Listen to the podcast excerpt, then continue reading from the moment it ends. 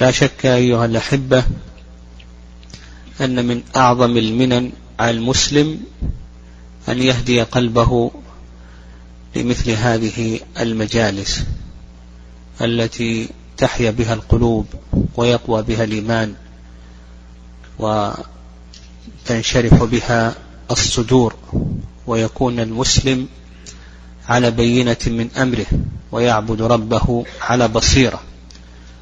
والعلم وفضله تعلما وتعليما تواترت به النصوص من كتاب الله وسنة رسوله صلى الله عليه وسلم وآثار السلف من الصحابة والتابعين ومن تبعهم بإحسان إلى يوم الدين. آه، فنسأل الله سبحانه وتعالى أن يجعلنا ممن سخر بدنه في تعلم العلم وتعليمه. وكما أسلفت أيها الأحبة العلم فضله عظيم وأجره كبير ولا يخفى على الجميع ما ورد من فضل العلم تعلما وتعليما. قال ابن مبارك رحمه الله تعالى لا أعلم مرتبة بعد مرتبة النبوة أفضل من مرتبة تعلم العلم وتعليمه. وابن قدامة رحمه الله تعالى في أول كتابه المغني ذكر أن الأمم السالفة قبل نبينا محمد صلى الله عليه وسلم كانت تسوسهم الأنبياء. إذا هلك نبي خلفه نبي آخر. أما هذه الأمة فليس لها إلا نبي واحد. فلما توفي عليه الصلاة والسلام خلفه العلماء. فالعلماء في هذه الأمة بمنزلة الأنبياء في الأمم السابقة. ولا شك أن هذا فضل عظيم وأجر كبير. والآثار في ذلك كثيرة جدا. و من نعم الله عز وجل علينا أن من علينا بمثل هذه المجالس. وإن شاء الله في هذه الدورة سنبدأ بمجموعة من المتون وسيشاركنا إن شاء الله بعض الإخوة في تدريس بعض المتون. لكن الآن نحن ننتظر الفسح في بعض الإخوة. ونحن سنواصل بإذن الله عز وجل. سنبدأ إحنا كنا في الدورة السابقة انتهينا من شرح الزاد زاد المستقنع. وكان في النية أن نبدأ بديل الطالب. ولكن عند رغبة كثير من الإخوة الطلبة الذين ألحوا في أن يكون الشرح للزاد انتقلنا إلى الزاد. والأمر في ذلك سهل لأن المقصود هو أن يربي الطالب نفسه على متن من المتون سواء كان زادا مستقنع أو كان دير الطالب أو كان عمدة الطالب أو كان أخسر المختصرات أو في مذهب الحنابل أو في مذهب الشافعية أو الحنفية أو المالكية والمقصود أن يربي نفسه على متن من المتون لأن هذه المتون ليست من باب المقاصد وإنما هي من باب الوسائل يعني هي وسيلة لفهم مراد الله ومراد رسوله صلى الله عليه وسلم. فهؤلاء العلماء رحمهم الله بذلوا جهدهم في استنباط هذه الأحكام الشرعية من النصوص وسطروها في هذه المؤلفات. فنحن نقرأ هذه الاستنباطات ونزنها بما جاء في كتاب الله وسنة رسوله صلى الله عليه وسلم. فالمقصود هنا هو الوصول إلى مراد الله وهذه من باب الوسائل. وأما التطبيق والعمل فلا شك أن المسلم متعبد بما قال الله وقال رسوله صلى الله عليه وسلم. وإلا فنحن نقرأ في مثل هذه المتون لكي نفهم ما جاء في القرآن وفي السنة لأن العلماء رحمهم الله تعالى اختصروا علينا الطريق. فبدلا من أن نذهب إلى القرآن والسنة ونستنبط الأحكام ونستنبط أحكام الطهارة وأحكام الصلاة وما يتعلق بالعقيدة وما يجب على المسلم إلى آخره هذه سطرها العلماء رحمهم الله تعالى وكفونا المؤونة فجزاهم الله عنا خير الجزاء. فيبقى أن ننتقي من أقوالهم ما كان موافقا لكتاب الله وسنة رسوله صلى الله عليه وسلم. فإن شاء الله سيكون الشرح في الزاد زاد المستقنع والدرس الثاني بين الأذانين. سنبدأ بكتاب التوحيد للشيخ المجدد محمد بن عبد الوهاب رحمه الله تعالى. ثم بعد ذلك إن شاء الله سننتقل إلى مجموعة من المتون. سنشرح في القواعد الفقهية وفي أصول الفقه. وكذلك أيضا في المصطلح في اللغة وأيضا في سنتيسر في أصول التفسير وغير ذلك إن شاء الله خلال ثلاث سنوات. يمكن نستغرق بالشرح نحتاج إلى سنتين ونصف أو ثلاث سنوات. خلال هذه السنوات يستطيع الطالب أن يخرج بمجموعة من المتون ما يقرب من عشرة متون وهذه لا شك أنها نعمة عظيمة. كونه في خلال هذه السنوات يخرج بهذه المتون العشرة لا شك أن هذه نعمة عظيمة يمن الله عز وجل بها على عبده. و إحنا كنا في دورة سابقة وزعنا شهادات يعني في نهاية الدورة على من حضر أعطيناه شهادة شهادة حضور الدورة. ويمكن الآن نغير هذا الأسلوب. بدلا من أن يكون هناك شهادة يكون هناك إجازة. يعني إجازة في كتاب زاد المستقنع. فإن شاء الله يعني في نهاية الدورة نحن سنضع كشوف للطلبة. الذي يحضر ويواظب عندنا في الحضور يكتب اسمه. في نهاية الدورة نكتب له إجازة فيما يتعلق بزاد المستقنع كاملا. وكذلك أيضا المتون التي حضرها نكتب له إجازة حسب يعني حسب ما عندنا من إجازات. وهذا لعله يكون أوثق من مسألة مجرد شهادة يأخذها الطالب.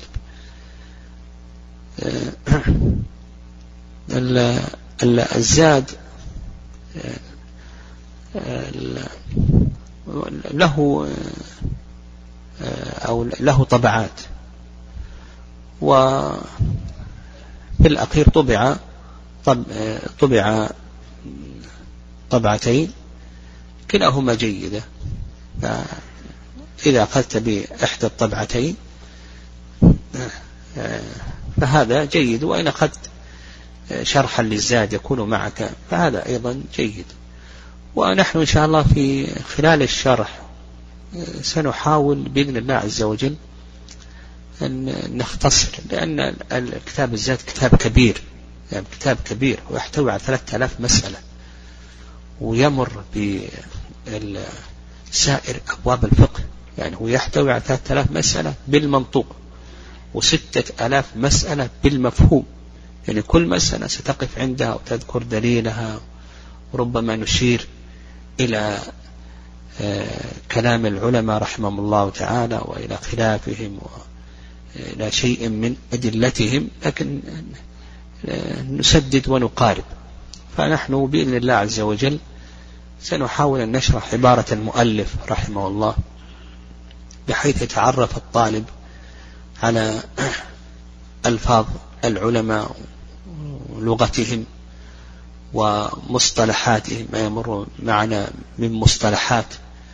ونجتهد في تسهيل عبارة المؤلف وذكر الراجح مع الدليل حسب ما جاء من الأدلة. الحمد لله رب العالمين والصلاة والسلام على أشرف الأنبياء والمرسلين نبينا محمد وعلى آله وصحبه أجمعين.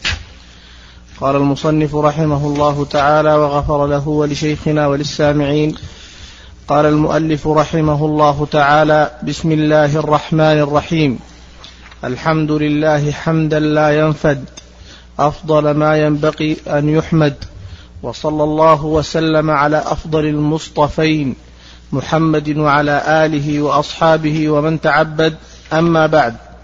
فهذا مختصر في الفقه من مغنع الإمام الموفق أبي محمد على قول واحد وهو الراجح وهو الراجح في مذهب أحمد. وربما حذفت منه مسائل نادرة الوقوع وزدت ما, وزدت ما على مثله يعتمد. إذ الهمم قد قصرت والأسباب المثبطة عن نيل المراد قد كثرت ومع صغر حجمه حوى ما يغني عن ومع صغر, ومع صغر حجمه حوى ما يغني عن التطويل ولا حول ولا قوة إلا بالله وهو حسبنا ونعم الوكيل. طيب بسم الله الرحمن الرحيم. الحمد لله رب العالمين والصلاة والسلام على نبينا محمد وعلى آله وصحبه أجمعين. هذا الكتاب زاد المستقنع لمؤلفه موسى بن أحمد بن موسى الحجاوي المتوفى سنة تسعمائة وثمان وستين للهجرة. وهو كما ذكر المؤلف رحمه الله تعالى مختصر من كتاب المقنع. لأبي محمد عبد الله بن أحمد بن قدامة المتوفى سنة عشرين وخمس وستمائة للهجرة. وهذا المتن اشتهر عند المتأخرين من الحنابلة وعكفوا على قراءته. وتدريسه للطلبة وحفظه كما أنه اشتهر متن آخر. هناك عدة متون اشتهرت عند متأخر الحنابلة لكن من أشهر هذه المتون متن الزاد وكذلك أيضا متن دليل الطالب. هذان المتنان اشتهر عند متأخر الحنابلة رحمهم الله. الزاد مختصر من كتاب المقنع لابن قدامة رحمه الله والدليل مختصر من كتاب المنتهى. والفرق بين هذين المتنين أن متن الزاد أكثر مسائل من متن الدليل. وأما متن الدليل فهو أكثر تحريرا من متن الزاد. ولهذا في كثير من المسائل خالف صاحب الزاد المشهور من المذهب عند المتأخرين.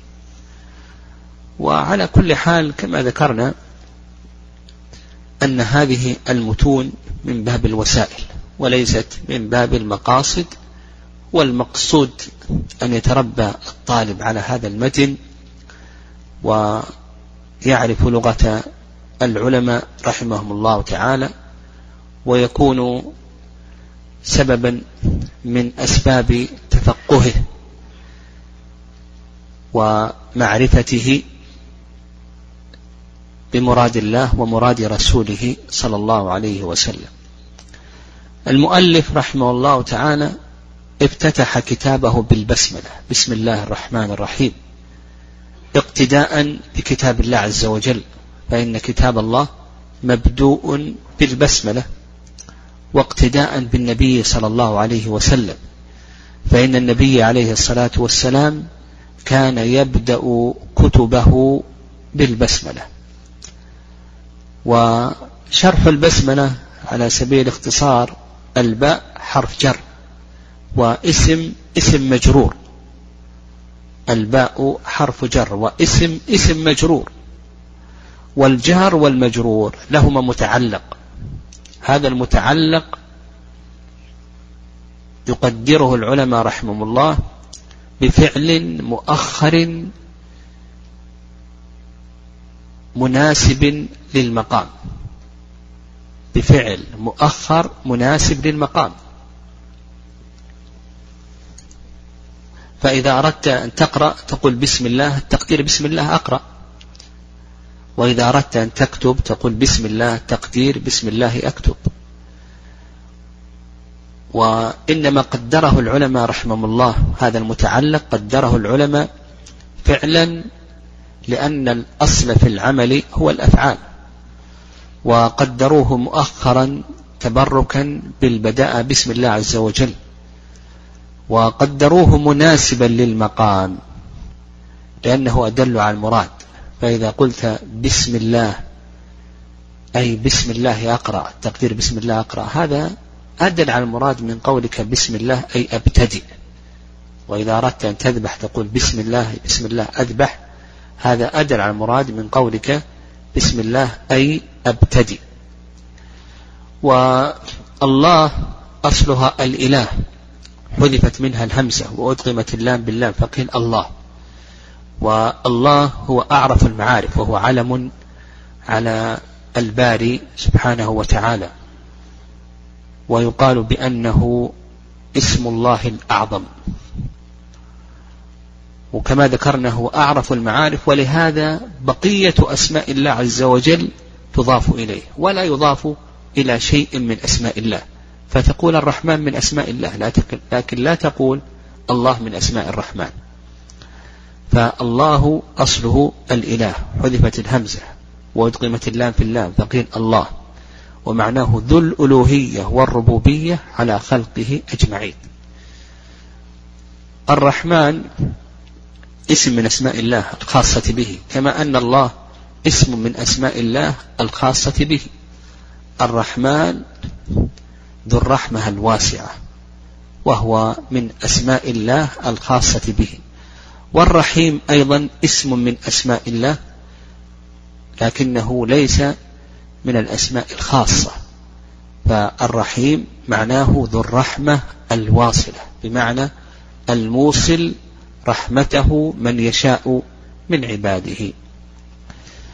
قال المؤلف رحمه الله تعالى الحمد لله. أيضا ابتدأ متنه بالحمد له اقتداء بكتاب الله عز وجل فإن كتاب الله مبدوء بالحمدلة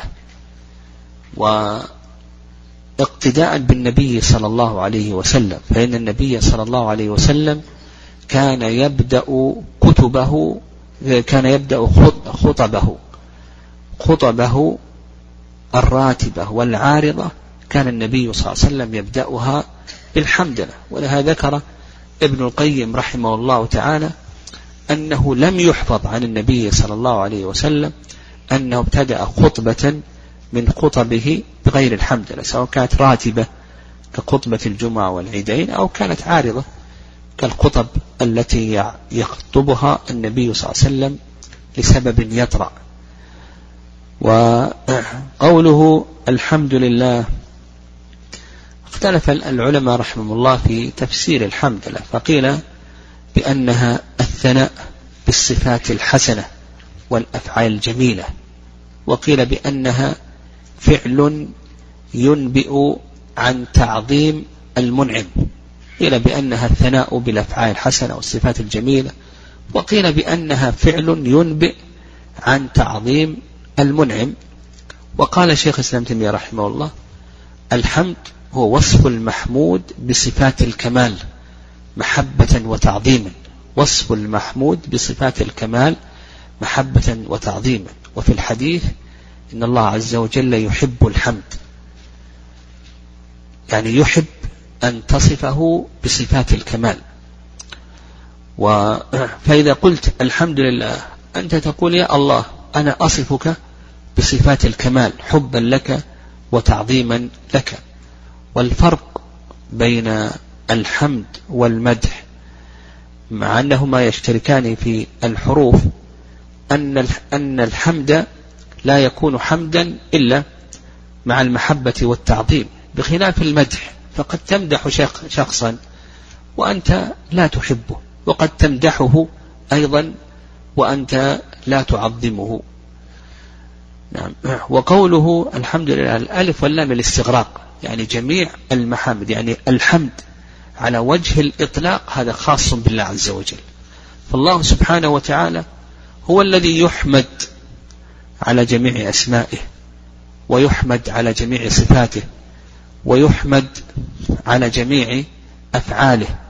أما المخلوق فقد يحمد على هذا الفعل ولا يحمد على الفعل الآخر. قد يحمد على هذه الصفة ولا يحمد على الصفة الأخرى. وقوله لله اللام للاختصاص يعني الله إن الله سبحانه وتعالى مختص بالمحامد المطلقة. قال حمدا لا ينفد. حمدا مفعول مطلق لبيان نوع الحمد. يعني لبيان نوع الحمد. أفضل ما ينبغي أن يحمد. المؤلف رحمه الله وصف هذا الحمد بوصفين. الوصف الأول أنه لا ينفد أي لا ينتهي. والوصف الثاني أنه أفضل ما ينبغي أن يحمد به الله سبحانه وتعالى. والله سبحانه وتعالى إنما يحمد بصفات الكمال ونعوت الجلال. قال وصلى الله. وسلم على أفضل المصطفين محمد. صلاة الله على عبده اختلف فيها العلماء رحمهم الله وأطال ابن القيم رحمه الله تعالى في ذكر هذا الخلاف. نعم أطال ابن القيم رحمه الله تعالى في ذكر هذا الخلاف في كتابه جلاء الأفهام.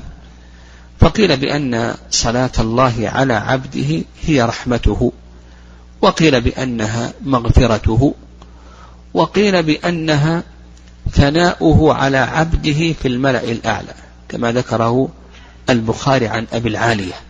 فإذا قلت اللهم صل على محمد كأنك تقول يا الله أثني على عبدك محمد في الملأ الأعلى عند عند الملائكة المقربين. نعم عند الملائكة المقربين. قال وهذا هو الأقرب فصلاة الله على عبده هو ثناؤه عليه في الملأ الأعلى يعني عند الملائكة المقربين. وسلم السلام اسم من أسماء الله عز وجل والسلام أيضا يطلق على معاني كما أنه اسم من أسماء الله. الملك القدوس السلام. أيضا آه، نعم هو اسم من أسماء الله ويطلق أيضا على معاني منها التحية والأمان والعهد ونحو ذلك. والمراد هنا الدعاء بالسلامة. فإذا سلمت على شخص يعني المقصود أنك تدعو له بالسلامة. إذا قلت اللهم صل وسلم يعني تدعو للنبي صلى الله عليه وسلم بالسلامة. وإذا اجتمع الصلاة مع السلام ففي الصلاة نيل المطلوب الرحمة من الله عز وجل. لأنه لأن الله سبحانه وتعالى إذا أثنى على عبده فهو سيرحمه ويثيبه. ففي الصلاة نيل المطلوب وفي السلام النجاة من المرهوب. لأنك تدعو له بالسلامة ولهذا الكافر لا يبدأ بالسلام لا تبدأ اليهود والنصارى بالسلام لأن السلامة دعاء بالسلامة. فأنت إذا قلت اللهم صل وسلم تدعو للنبي صلى الله عليه وسلم بالسلامة. والدعاء للنبي صلى الله عليه وسلم بالسلامة أما في حياته فأن يسلم يسلمه الله وأن يحفظه. من أعدائه. وأما بعد مماته فأن يسلم سنته وشرعه من تحريف المبطلين وتأويل الغالين. وكذلك أيضا يسلمه الله عز وجل في عرصات القيامة. فإن الرسل يجثون على ركبهم يقولون اللهم سلم سلم. وسلم على أفضل المصطفين. آه، المصطفون جمع مصطفى وهو المختار من الصفوة. ولا شك أن نبينا محمدا صلى الله عليه وسلم مصطفى. يعني خيار اصطفاه الله عز وجل. واختاره. يعني اصطفاه واختاره. فهو أفضل المصطفين وأفضل الرسل عليهم الصلاة والسلام. ومحمد هذا اسم من أسماء النبي صلى الله عليه وسلم. والنبي صلى الله عليه وسلم له أسماء. من هذه الأسماء محمد. وسمي بذلك لكثرة محامده عليه الصلاة والسلام. فإن النبي صلى الله عليه وسلم له محامد كثيرة في الدنيا وفي الآخرة. يحمده عليها آه، الخلق. آه، لكثرة هذه المحامد سمي النبي صلى الله عليه وسلم بمحمد وله أسماء سبق أن عددناها في شرح منظومة الشيخ محمد رحمه الله. قال وعلى آله. من هم آل النبي صلى الله عليه وسلم؟ هذا موضع خلاف. وقال ابن القيم رحمه الله تعالى في كتابه جلاء الأفهام في ذكر خلاف أهل العلم في آل النبي صلى الله عليه وسلم. فقيل بأن آله هم أتباعه على دينه. يعني سائر أتباعه على دينه هم آل النبي صلى الله عليه وسلم. وقيل بأن آله هم أقاربه المؤمن المؤمنون به. هم أقاربه المؤمنون به. قيل بأنهم أتباعه على دينه وقيل بأنهم أقاربه المؤمنون به. والأقرب في هذه المسألة والله أعلم أن هذا يختلف باختلاف السياق. يعني يختلف باختلاف السياق. فإن ذكر الأتباع فالمقصود بالآل هم أقاربه المؤمنون المؤمنون به. وإن لم يذكر الأتباع فالمقصود بالآل هم أتباعه على دينه. نعم هم أتباعه على دينه. قال وعلى آله وأصحابه. نعم الأصحاب جمع صاحب. نعم الأصحاب جمع صاحب وهو من اجتمع بالنبي صلى الله عليه وسلم مؤمنا به ومات على ذلك.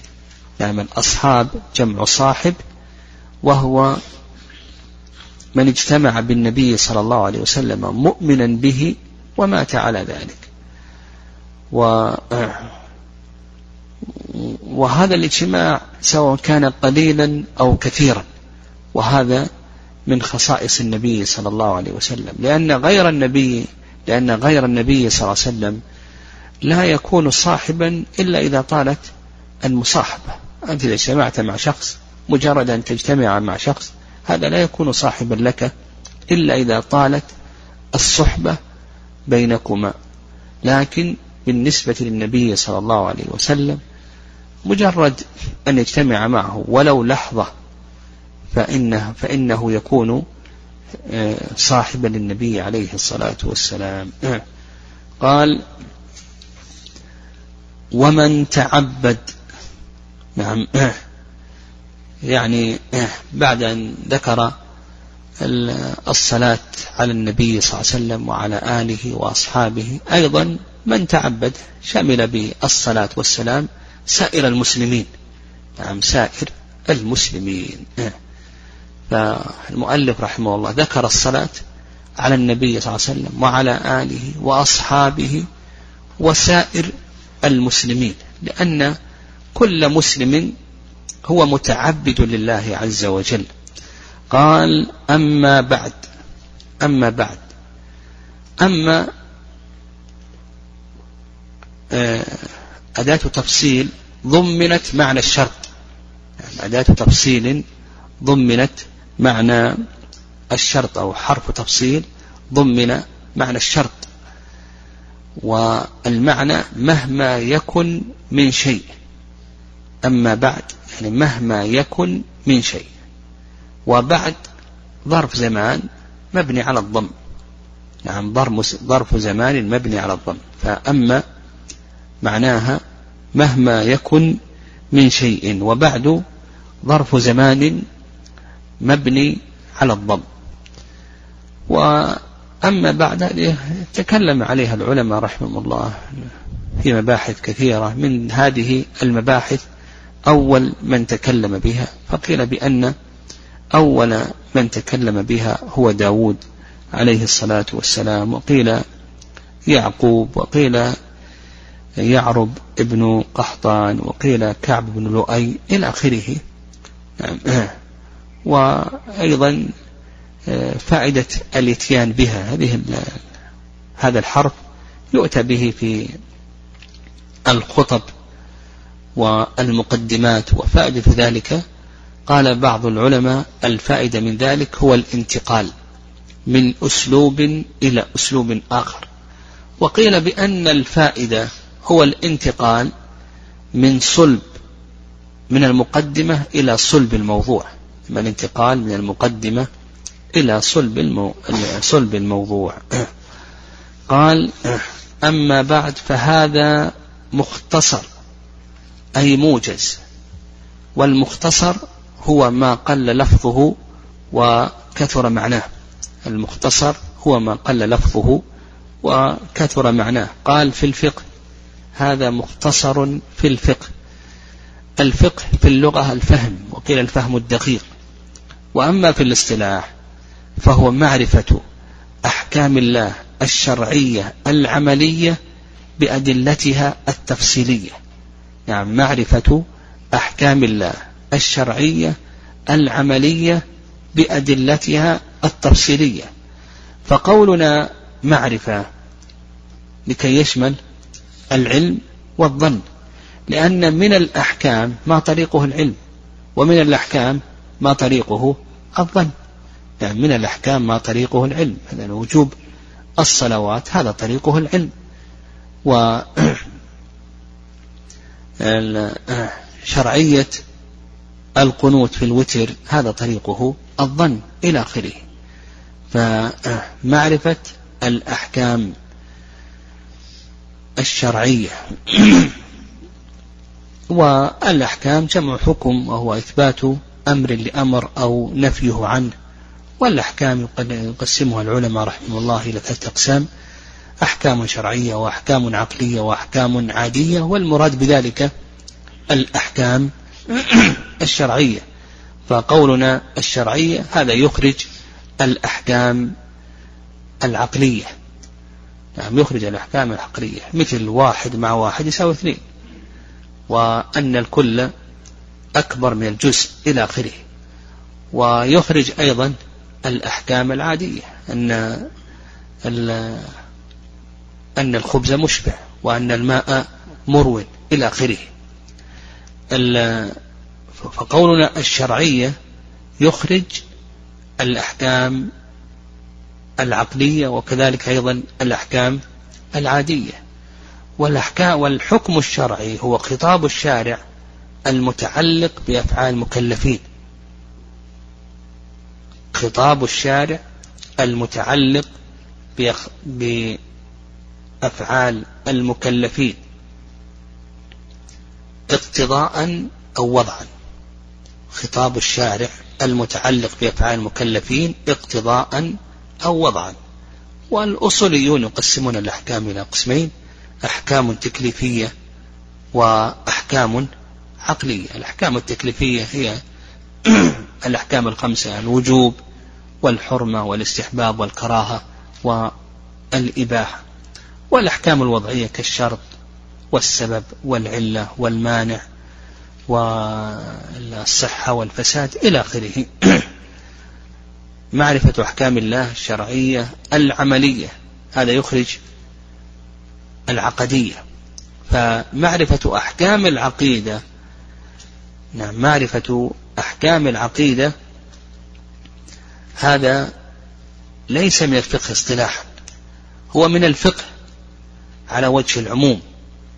لأن الفقه في كتاب الله وسنة رسوله صلى الله عليه وسلم هذا يسمى فقه يعني معرفة أحكام الله حتى في العقيدة هذا يسمى نعم يسمى فقها فالمراد بذلك نعم المراد آه، قولنا العملية يخرج الأحكام العقدية.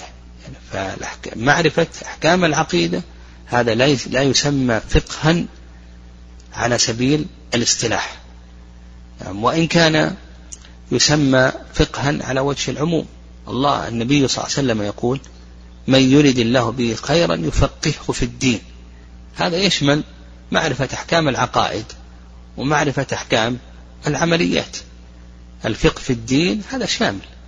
فنفهم أن الفقه فقهان. فقه عام وهذا يشمل آه، الفقه في أمور العقيدة وكذلك أيضا في أمور العمليات. وفقه خاص وهو معرفة أحكام الأحكام الشرعية العملية. بأدلتها التفصيلية هذا يخرج أصول الفقه الفقه.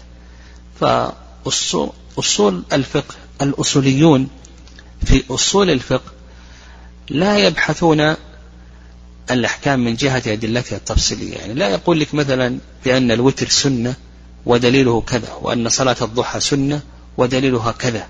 لا لا يبحث. هذا الذي يبحثه الأدلة التفصيلية هذا يبحثه من؟ الفقهاء. لكن بالنسبة للأصوليون للأصوليين يبحثون الأدلة الإجمالية الكتاب كيف يستدل بالكتاب العام ودلالة الألفاظ. العام والخاص والمطلق والمقيد والمجمل والمبين وما هي الأدلة التي آه، تثبت الأحكام بها التي تكون حجة؟ وما هي الأدلة التي ليست حجة؟ فهم يبحثون الأحكام على ليس بأدلتها التفصيلية وإنما على بأدلتها الإجمالية يعني بالأدلة الإجمالية. فيتعرض لهذه الأدلة. يعني هل الاستحسان حجة أو ليس حجة؟ الاستصحاب قول الصحابي هل تثبت به الأحكام أو لا؟ وكيف نستدل بهذه الأحكام؟ يتعرضون لدلالة الألفاظ ونحو ذلك. قال نعم هذا تعريف الفقه. نعم هذا تعريف الفقه. يعني معرفة الأحكام الشرعية العملية بأدلتها التفصيلية. نعم بأدلتها التفصيلية. وقيل بأن الفقه هو معرفة الأحكام الشرعية بالاستدلال بالفعل أو بالقوة القريبة. بالفعل أو بالقوة القريبة. وش معنى بالفعل أو بالقوة القريبة؟ بالفعل يقول لك هذا حلال والدليل كذا هذا واجب والدليل كذا. يعني يستحضر الحكم الشرعي ويستحضر دليله. هذا بالفعل. يعني معرفة الأحكام الشرعية بالاستدلال عليها إما بالفعل أو بالقوة القريبة. فيقول لك صلاة الجماعة واجبة والدليل كذا وكذا. صلاة الضحى سنة كل يوم والدليل كذا وكذا. هذا بالفعل. أو بالقوة القريبة بحيث تكون عنده الآلة التي يتمكن من خلالها معرفة هذا الحكم بحيث يستطيع أنه يبحث. وهذا من فوائد دراسة العلم عن المتون لأن طالب العلم إذا درس متنا متن في الفقه ومتن في العقيدة ومتن في آه، المصطلح ونحو ذلك إلى آخره درس مثل هذه المتون ألم بجملة المسائل. فيعرف أين يبحث العلماء رحمهم الله تعالى هذه المسألة. نعم مثلا إذا أراد أن يبعث أن يتكلم عن آه، الحديث الصحيح وما شروط الحديث الصحيح إلى آخره يستطيع أنه آه، يرجع إلى مظانه من كتب أهل العلم. وقد لا يستحضر الآن أو قد لا يستحضر بعض الشروط لكنه إذا كان مستحضرا يصير عرف بالفعل. لكن إذا كان غير مستحضر وتمكن يصير عرف بأي شيء؟ بالقوة القريبة. نعم بالقوة القريبة. فكون آه، طالب العلم يدرس مثل هذه المتون يستطيع أن يلم بجملة هذه العلوم اللي حوتها هذه آه، المتون ويستطيع أنه يعرف مواضع المسائل. يعني مواضع المسائل.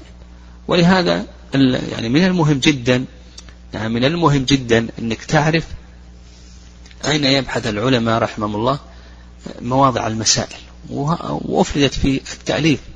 فمثلا لو أردت أنك تعرف أين يبحث العلماء آه، آه، رحمهم الله أحكام السلام.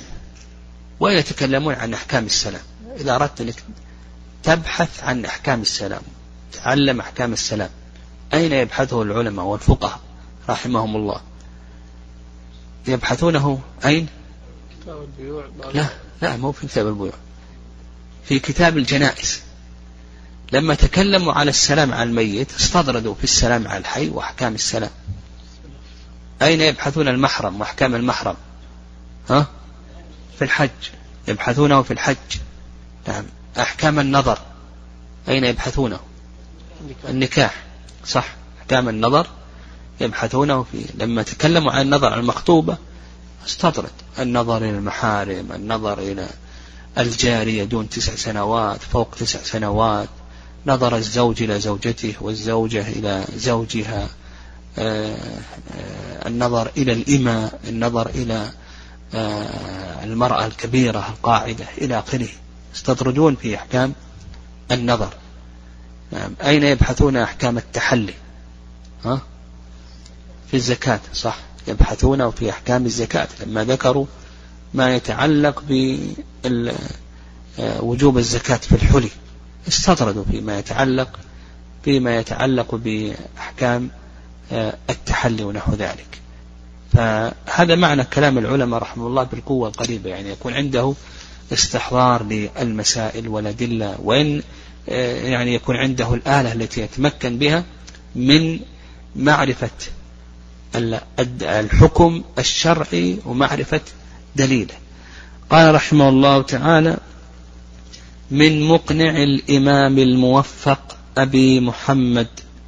نعم يعني هذا المتن مختصر. وهنا أيضا يعني العلماء رحمهم الله في مقدماتهم أيضا هذه آه، مسلك تربوي عندما يكتب المسلم يبدأ بالبسملة ويبدأ بالحمدلة وكذلك أيضا آه، آه، يبدأ في بيان موضوع الكتاب. نعم فهو المؤلف رحمه الله بعد أن ذكر البسملة وذكر الحمدلة والصلاة على النبي صلى الله عليه وسلم ذكر موضوع الكتاب وأن هذا الكتاب في الفقه وأنه مختصر. يعني قال لك أنه في الفقه وقال لك أيضا بأنه ماذا؟ بأنه مختصر من مقنع آه ابن قدامة رحمه الله تعالى. من مقنع آه آه آه ابن قدامة رحمه الله. كما ذكرت أن الحنابلة رحمهم الله كان عندهم عند كل مذهب له متون. وأول المتون في مذهب الحنابلة هم متن من؟ الخرقي رحمه الله تعالى. بعد متن الخرقي كتبت متون. من هذه المتون متن المقنع. يعني متن المقنع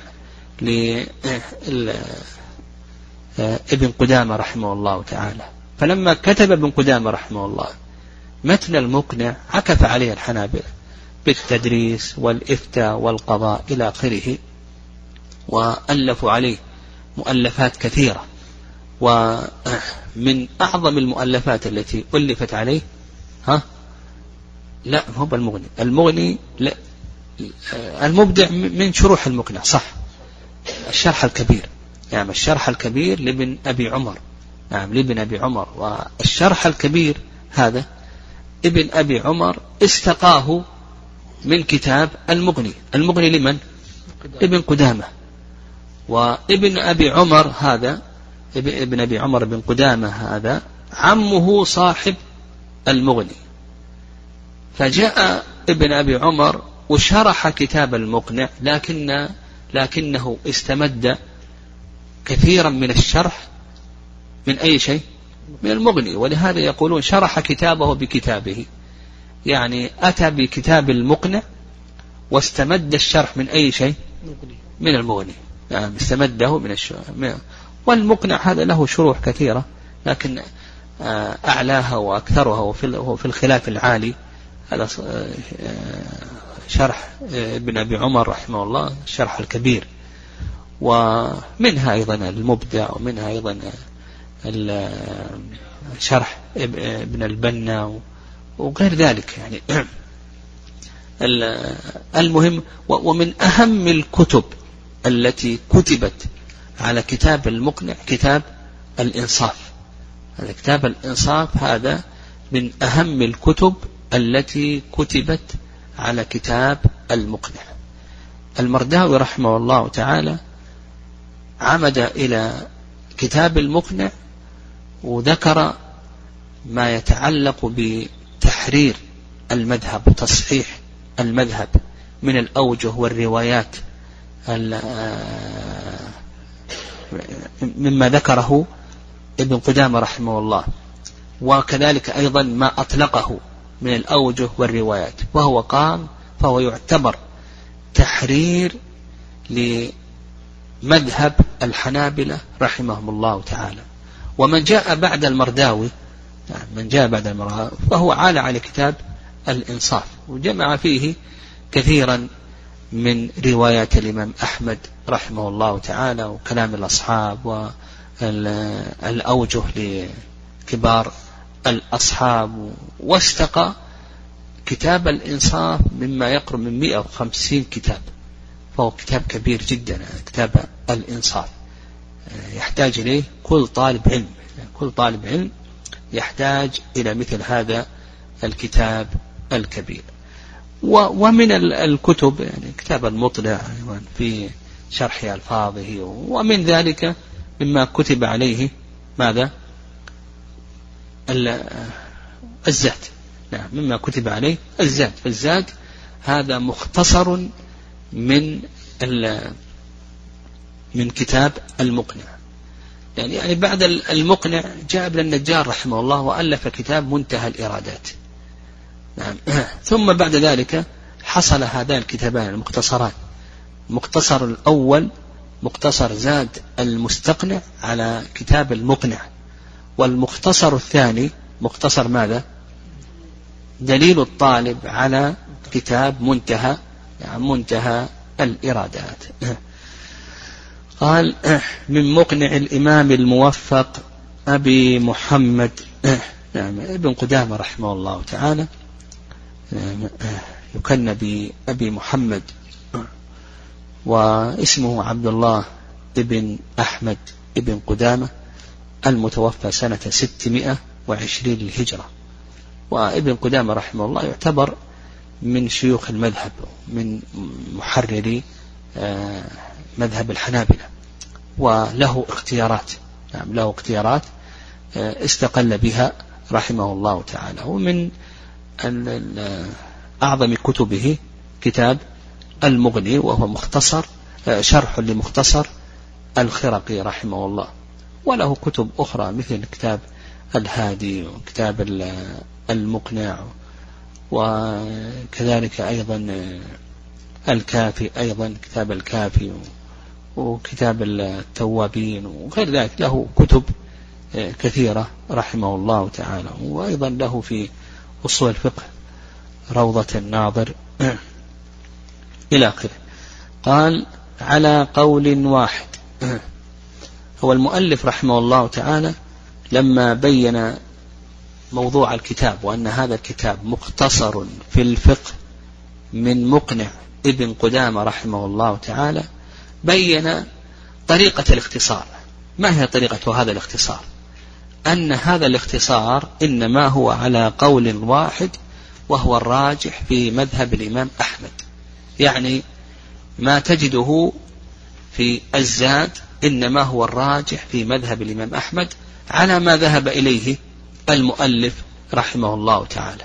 يعني ما ذهب إليه المؤلف رحمه الله تعالى أن هذا هو الراجح في مذهب الإمام أحمد رحمه الله.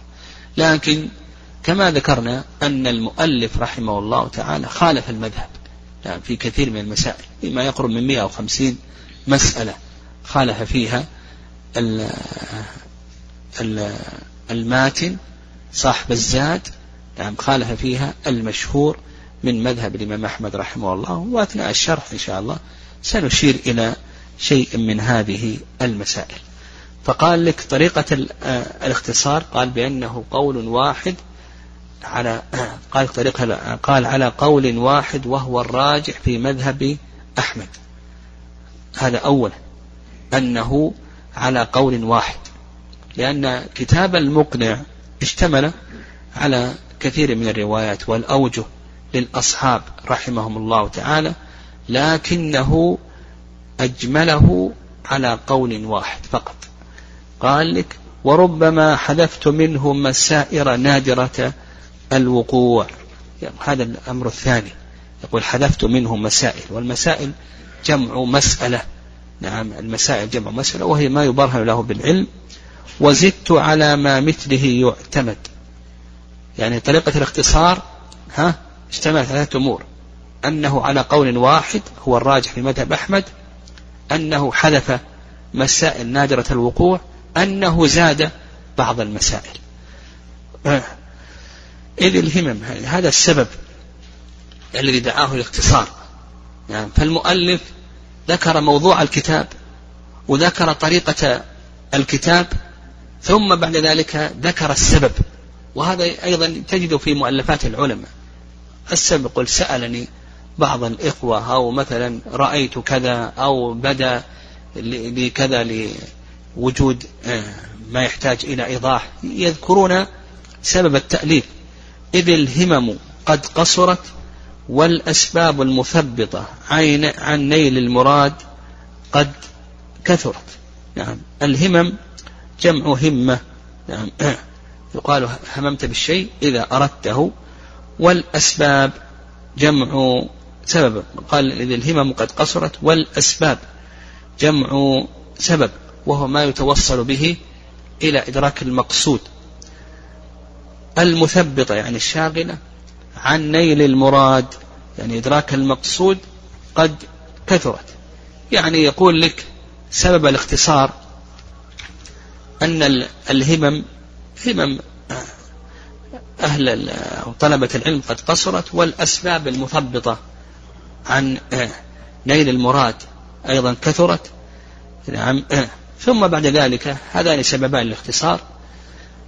ثم بعد ذلك أثنى رحمه الله تعالى على مختصره قال ومع صغر حجمه حوى ما يغني عن التطويل ولا حول ولا قوة إلا بالله.